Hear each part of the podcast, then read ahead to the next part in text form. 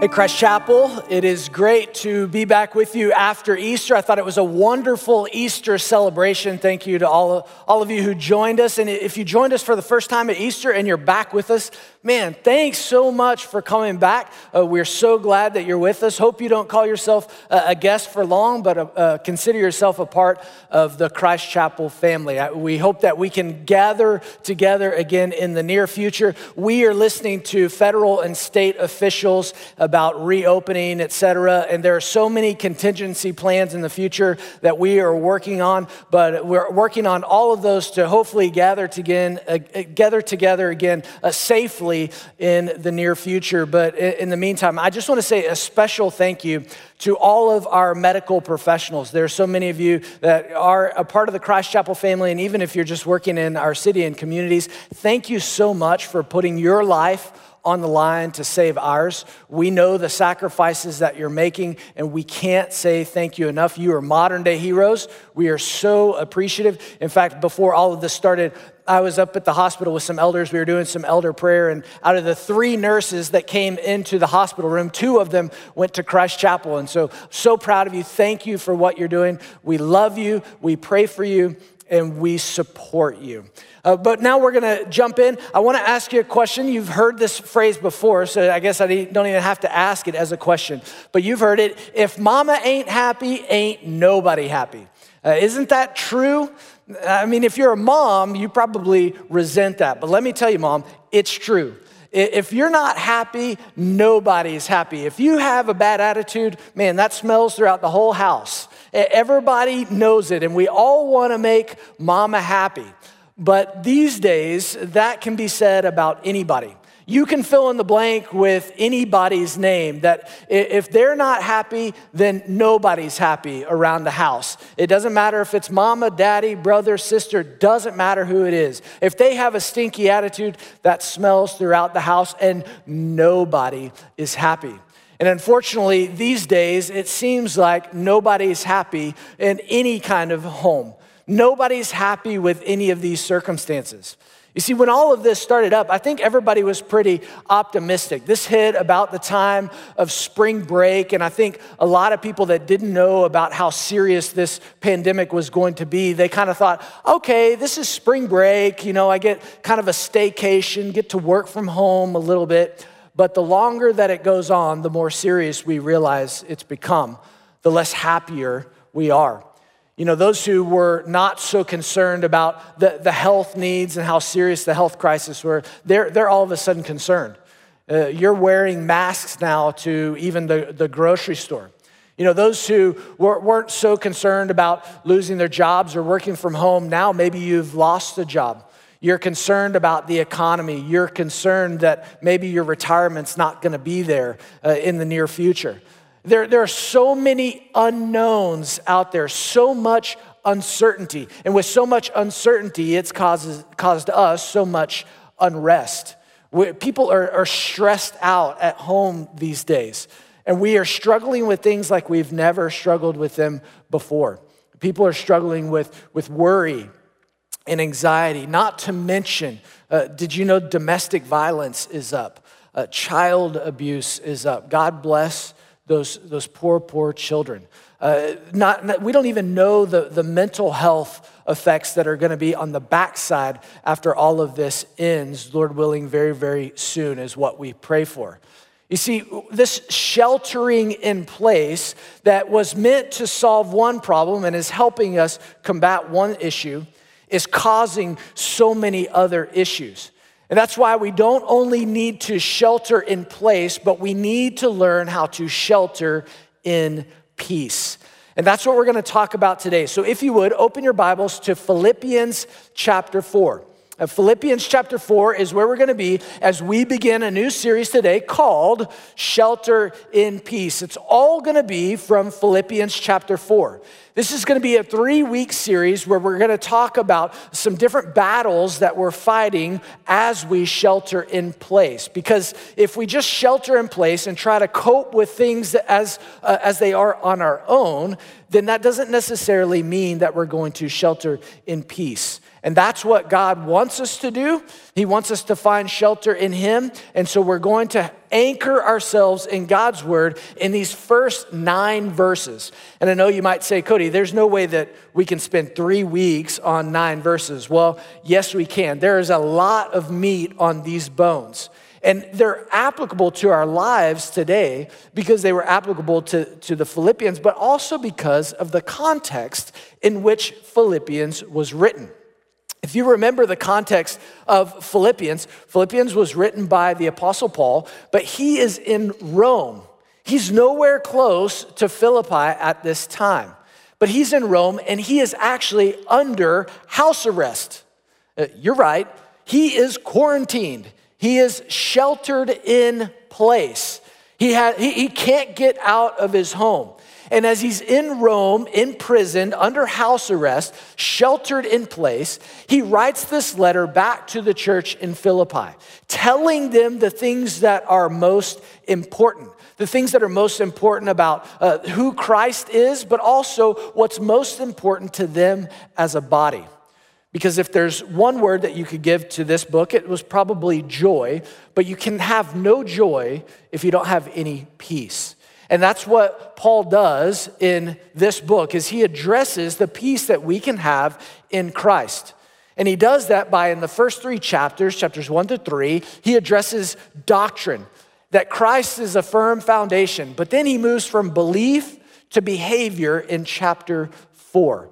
And that's where we're going to settle and put our anchor down for this series so that we learn to shelter in peace. Because sheltering in peace begins with standing firm in the Lord. We're never going to shelter in peace until we shelter ourselves in the Lord. You remember the Psalms where David talks about how the Lord is our refuge, uh, our, our strength.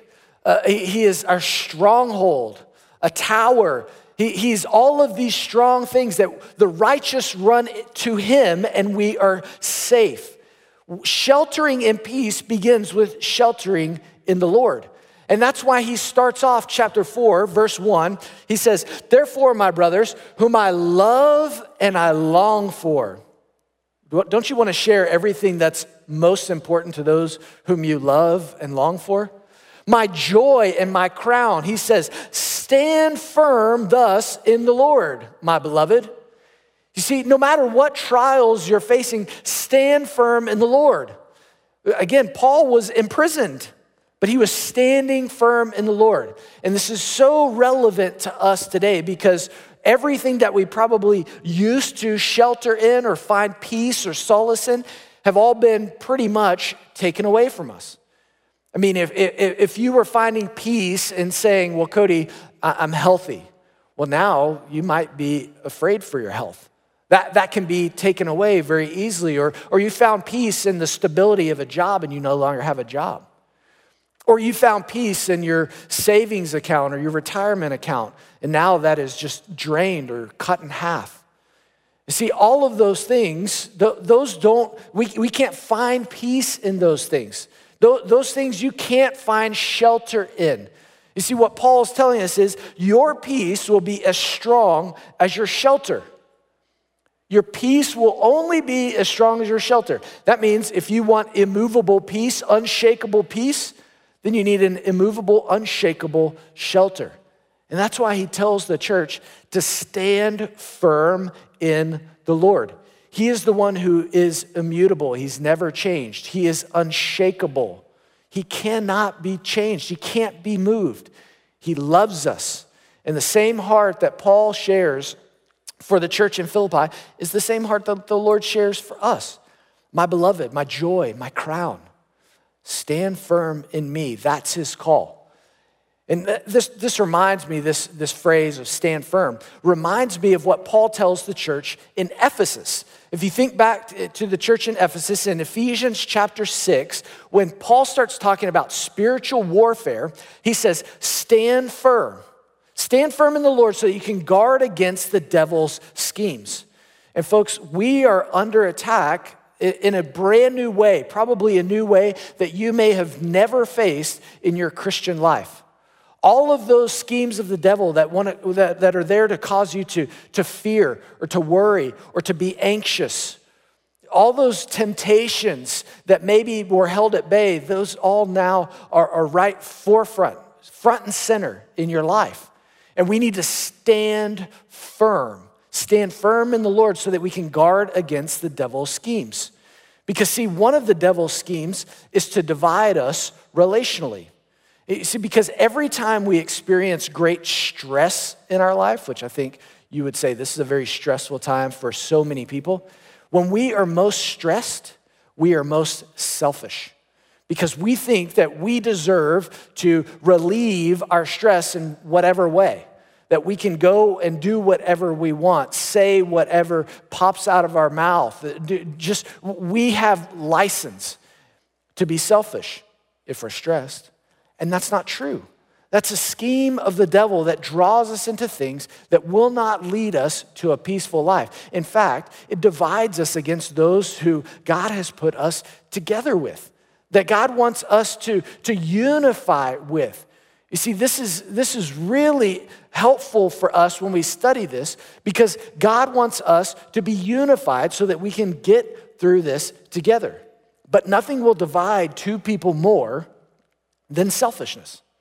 When, when we become selfish and we start uh, asking another person to adhere to our needs, our wants, our desires, or we place expectations on them that they will uh, be our peace, that they will be our shelter, those are completely unrealistic. They were never meant to be that. God never intended them to meet those needs in us. He, is, he alone is the only one that we can shelter in peace in, and no one else. But when we put those unrealistic expectations on someone, or that they should be able to understand how stressed we are and they need to just deal with our selfishness, then that divides us. That's a scheme of the devil. And as Ephesians chapter 6 says, our battle is not against flesh and blood, but against the powers and rulers and principalities of the spiritual world. He's the one that we're, we're fighting. And so we need to understand that we can't shelter in people. We've got to shelter alone and stand firm in the Lord if we're going to shelter in peace. And that, that relates to our relationships as well. Because during this stressful time, we're all getting stressed out, and we don't need to take out that stress on one another. We need to give that stress to the Lord. And so, in order to shelter in peace, we're going to have to get really good at repairing relationships. You see, sheltering in peace begins not only with standing firm in the Lord, but it requires repairing relationships. And we get a great case study of how to repair those relationships. Great Christian relationships that somehow become frayed how God unifies us again so that we get through this, not only wounded, but we get through this unified. And he gives us a case study in verse 2 as he introduces these two ladies in the church. And he says, I entreat Euodia and I entreat Syntyche to agree in the Lord. Now you're probably saying, Cody, who are Euodia and Syntyche? Who, who are these ladies? Well, to be honest, we don't know much about them. In fact, all that we get about them is what is recorded here in Philippians. So here's what we know we know first that they're believers. They're both believers. These are both, both Christ followers. They both love the Lord. We know that their names are written in the book of life, as we find out in verse 3. We know that they both go to the same church. They both belong to the same church there in Philippi. And, then, and then thirdly, we know that they both labored together with, with the Lord. They, they both tried to build the church together. In fact, they may have been founding members of the church in Philippi. As we know, a group of women was integral into establishing the church in that city. And so these were maybe even founding members, friends who had labored, co labored for Christ side by side. But now something has come between them. So, something has happened, and now there's some discord between the two of them. And Paul, knowing this is what's most important, as I am sheltered in place, imprisoned here in Rome, let me tell you, ladies, I entreat you, I beg you, would you agree in the Lord? Would you get along together? In fact, what's really interesting, this word, entreat, that he uses twice, which, by the way, means that he doesn't choose sides. Just a fun fact for you there. He entreats both of them. He doesn't say one is wrong and one is right. He just encourages them to work it out. But this word entreat is actually the word parakaleo, which is the word where, that we are that Jesus described the Holy Spirit with. When we, the Holy Spirit is called the paraclete or the helper or encourager or comforter. He says, That's what I need you to do. I need you to parakaleo, Euodia, and I need you, I parakaleo you, Syntyche, to agree in the Lord. I encourage you. I, I, I, it would give you great comfort if you would agree together, if you would stop being disunified and at each other's throats, but that you would come together and be unified. That's what he is calling them to do. We've got to learn to repair relationships because guess what? Your peace will depend on whether you repair your relationships. Your peace will be dependent on whether or not you repair your relationships. You see, sometimes we, uh, uh, and not, not satisfactory to do this, but sometimes we say, you know what, that's just their issue, and we let it go. And sometimes people have issues that you just have to let go. You can't control people. Totally understand that. But what he is calling these people to do that should be like minded to come together. And your peace, your comfort, your encouragement will come through unifying with the body of Christ. And those are believers that you might even be sheltered with at this time. In fact, what Paul is talking about here when he asked them to, to agree in the Lord, it's actually the same phrase that he uses in Philippians chapter 2, verse 2, just, just earlier in the same book. He, he says, Complete my joy by being of the same mind, having the same love, being in full accord, and of one mind. Having the same mind. This is agreeing in the Lord. He says, This is how you're going to have to do this, but you can't do that without the mind of Christ. The way we begin agreeing in the Lord is having the mind of Christ. That leads us to maturity. That leads us to humility. That leads us to gentleness as we have the mind of Christ. That's why he says, agree in the Lord. Because we're never going to agree with everybody on everything in life. But on the majors, we need to find agreement in the Lord because that's what he's calling us to be in Christ.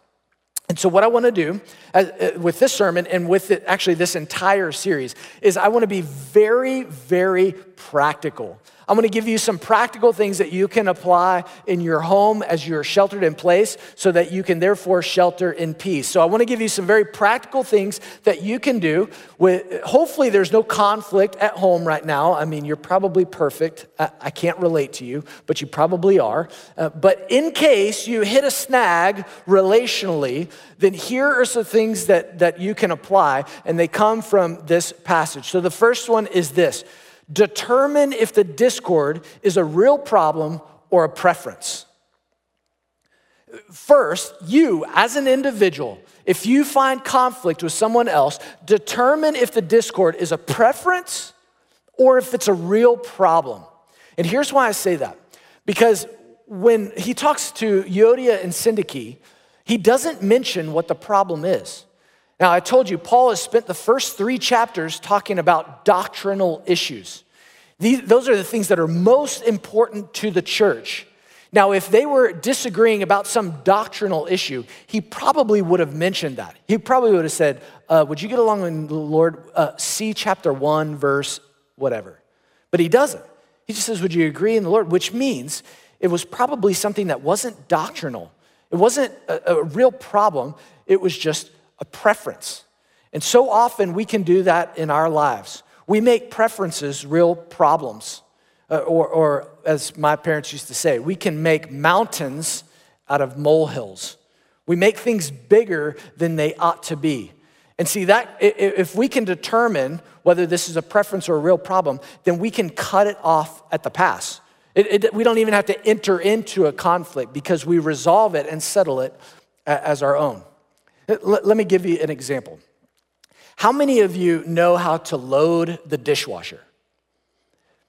Okay, see, if you don't know what I'm asking, then you don't know how to load the dishwasher. Because I promise you, there is a correct way to do that. And I know how to do that. I, I know the correct way to load the dishwasher. And early on in my marriage, Jen and I's marriage, we, we would oftentimes talk about how to load the dishwasher. And I learned very early on that if I preferred a certain way to load the dishwasher, then I could do it myself. You see, that, that caused us to not fight any longer. You see, if I have a preference, I can just go do it myself. I don't have to try to teach her my preference or make her bend to my the way that I like things done. It's just there was no fight. Hey, Cody, if you want it done your way, then you do it. Very simple. But see, you cut it off at the pass. And before you go in and take the gloves off, first, determine if it's a real problem or if it's just a preference of yours. See, principles we hold on to, we stand on. Preferences you can, you can let go of. You got to determine what is at stake. Next, fight against disunity rather than one another. Fight against disunity rather than one another.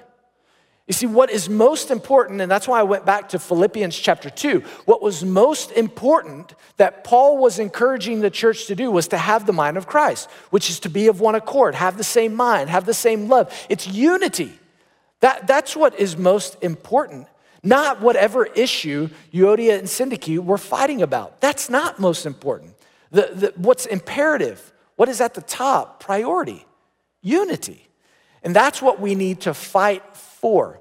And if, if you're married, I'm going to encourage and I'm going to challenge you. If you're, if, you're, if you're a guy, guys, here's what you need to do in your marriage you need to take the initiative to fight for the right thing, and that's unity.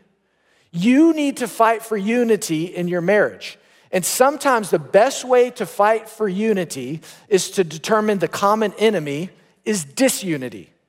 You see, so often in fights, we fight face to face. You, you bicker, you argue, you, you do whatever face to face. And what we need to do is turn shoulder to shoulder. And we need to find a common enemy out there rather than making one another each other's enemies. Turn side to side, get shoulder to shoulder, and say, the enemy out there is X. It's not us, it's that. And sometimes the only way that you can find common ground is if the enemy is disunity. I mean, there have been times when Jen and I have been talking plenty of times before, and I just said, or she said to me, we've both said it to one another, I don't like the way we're talking with one another right now. Or I don't like, the, I don't like that we're upset with each other. Oh, well, neither do I. Wow, we just agreed. Oh, you start with agreement, you start with common ground. We don't like the way things are right now. That's great common ground. Fight against disunity rather than fighting against one another and find that common ground. And that common ground begins with finding the common enemy. Next, handle today like it will be remembered forever. Handle today like it will be remembered forever. I just uh, take, take a deep breath. I want you to think about this for a second. This conflict going on between Euodia and Syntyche gets to Paul, who's imprisoned under house arrest, sheltered in place in Rome. Now, Philippi to Rome is about 4,600 miles. And remember, they didn't have internet or email or anything like that. So this had gotten so bad that it travels this news 4,600 miles. And it doesn't only, this conflict doesn't only reach Paul over 4,600 miles, it's reached us over 2,000 years. What is so bad that they couldn't work it out, that it would have to travel 4,600 miles and over 2,000 years? I mean, I, I know many of you have things that you're waiting to ask the Lord when you get to heaven. But one of the things I want to do when I get to heaven is I want to find these gals. You know, I just imagine, you know, in heaven, I'm walking on these uh, streets made of gold. And, you know, I cross paths with Euodia, and I'm like, hey, Euodia. And she's like, what'd you call me? Bad joke. But she, you know, I, I get her attention, and I'm like, hey, Euodia, what was it that was so bad that you and Syntyche couldn't get along? I mean, we're, we were talking about it 2,000 years after you two. What, what was it? I mean, can you imagine? Uh, is any answer going to suffice in heaven? Anything. Like, I, I just imagine she's like, Well, Cody, since you asked, I told her that I was gonna bring a seven layer dip to the church potluck. And guess what? She brought a seven layer dip to the church potluck and beat me to it. And that just ripple effect, you know, and you're just like, Really? Like, I was expecting some like real housewives moment or something like that. Like, it was just crazy. But really? We, we held on to whatever it is for that long that all we will ever know until we see them face to face, glorified in the Lord in heaven, all we know is that they couldn't get along. Is that how you want to be remembered? I mean, it's, it's certainly not how I want to be remembered. I don't want to have any sort of conflict like this, that that's all I'm remembered for. And if you think no one will remember it, let me tell you one group that will always remember it, and that's your kids. Doesn't matter how old your kids are, they will always remember the conflict that you have with other people. They look up to you, they, they watch how you handle situations. They want to know how to repair relationships because conflict is real and happens. They'll always remember. So, guess what? Handle today like it's going to be remembered forever. Because the way they handled their today is remembered forever. And it's not favorable on either of them. And then finally, enlist the help of others when necessary. Enlist the help of others when necessary. Now, you see, if they would have worked it out individually, we probably would never know who Euodia and Syntyche are, ever but it had festered like a bad splinter and caused an infection that ended up getting out to the entire community. And, and what they needed to do was enlist some help. And, and let, first, let me tell you the first person you enlist, go back to uh, verse 2 agree in the Lord. The first person that you ask for help from is the Lord. Like, you need to just go and pray. Uh, there, there have been many times where Jen and I have been talking and we go, time out. This is over the course of our marriage, but time out. We need to just go to our separate corners and pray. And oftentimes when we do that, we come back much, we're much gentler people. It, it, the conflict, uh, all the, all the tension has settled a little bit, and we're able to just calmly evaluate everything. You know, that's, that's the timeout that you need. You need to go and consult the Lord. But also, you might need to enlist some other outside help. And, and that's what we're here for. That's what we're here for as pastors, as, as different folks that work at our church. We're happy to help you. But let me just go ahead and gauge your expectations of, of what we're going to do. Because oftentimes, especially with married couples, what they expect us to do is to come in and be a judge. And, and to you, I said, you go to separate corners. Uh, you know, let me use a boxing analogy. Uh, boxing fights are judged. There are judges who sit outside the ring and they score points. That was a hit, that was a hit, that was a hit. And if a decision ever goes to the judges, then it's a subjective decision. One party is happy that they're declared a winner, and another party is dissatisfied that they weren't declared the winner. There's a, there's a winner and a loser. You see, when you enlist outside help, what you don't want us to do is to be a judge, honestly. We don't need to declare a winner. What you need to enlist is a referee.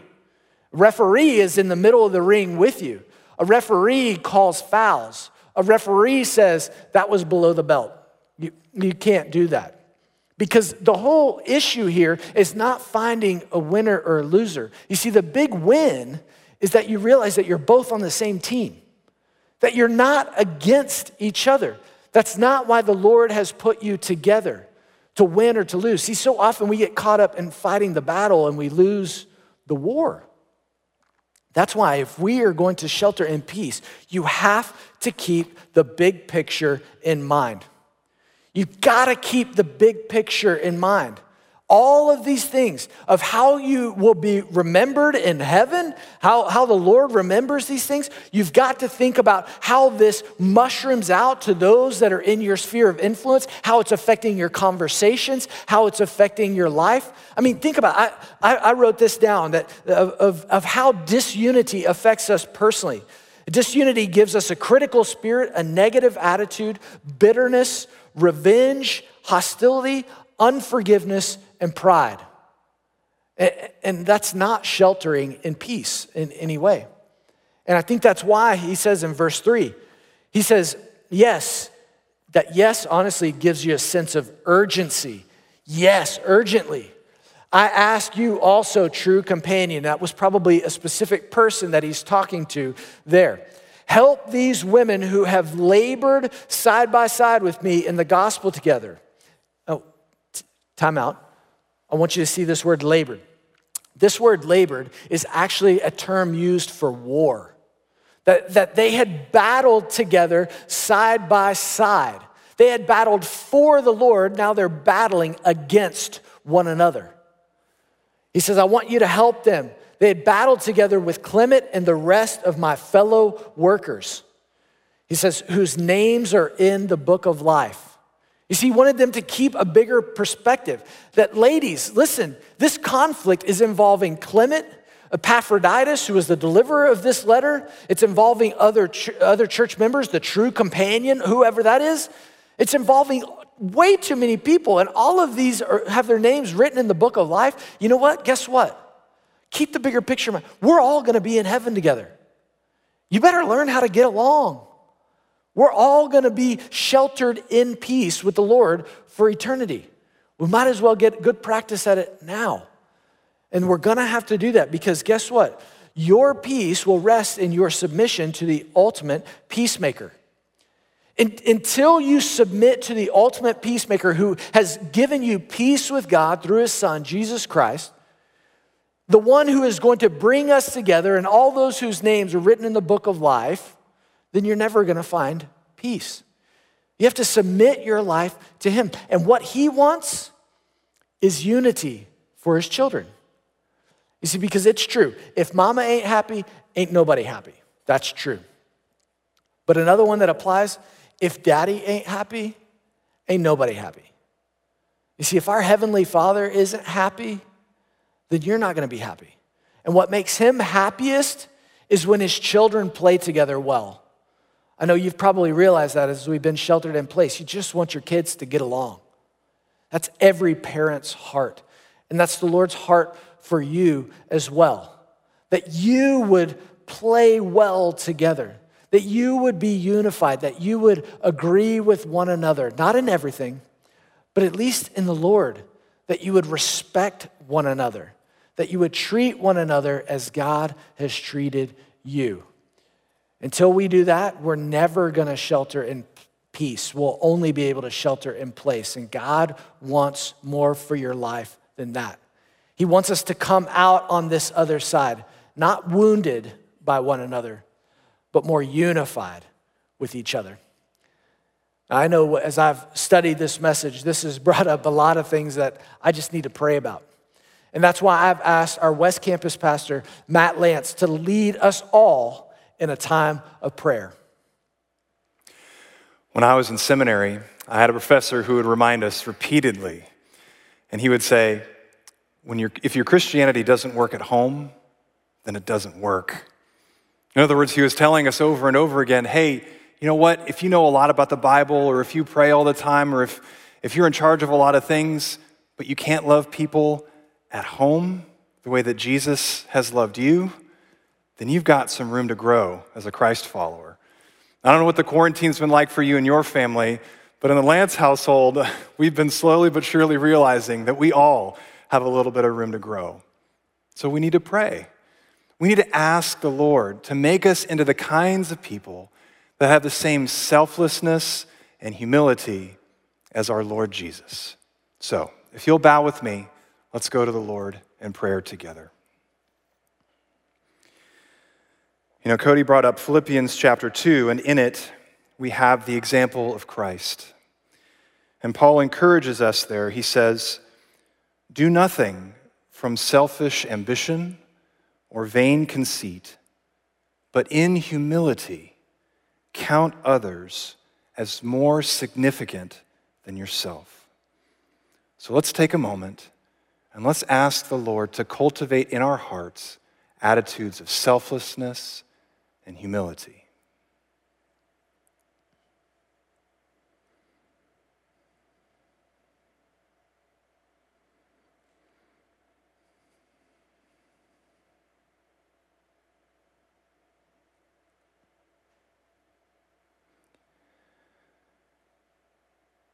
Now we need to be honest with God about how we haven't been selfless this week, about how we've been prideful, about how we haven't loved others the way that Jesus has loved us. So let's be honest with ourselves and let's be honest with God. Let's confess the ways we've not treated others the way that Jesus has served us.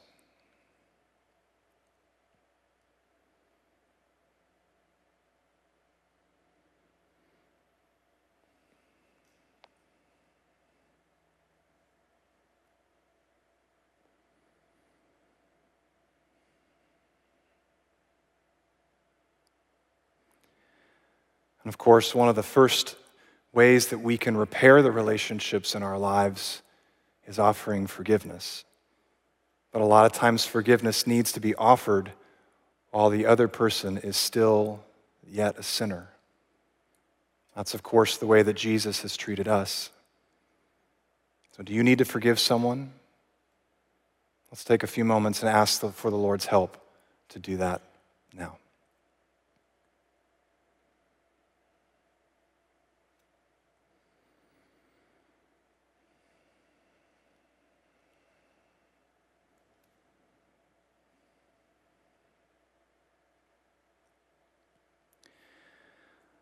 Finally, Paul concludes and he says, Look not only to your own interests, but also to the interests of others.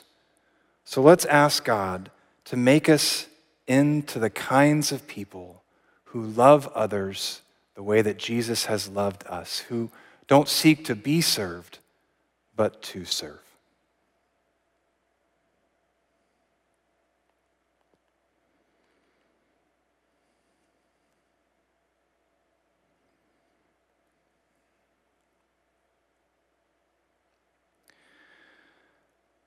Well, our Father in heaven, you have revealed to us through the perfect example of your Son Jesus that unity as a family first begins with humility. And we count one another as more important than ourselves. Father, would you use these days in quarantine to make us into families who are united in the way that we love each other? Would you keep the example of Christ ever before us so that we can love the way that He first loved us? Father, we ask these things the only way we know how, and that is in the great and glorious name of Jesus. Amen.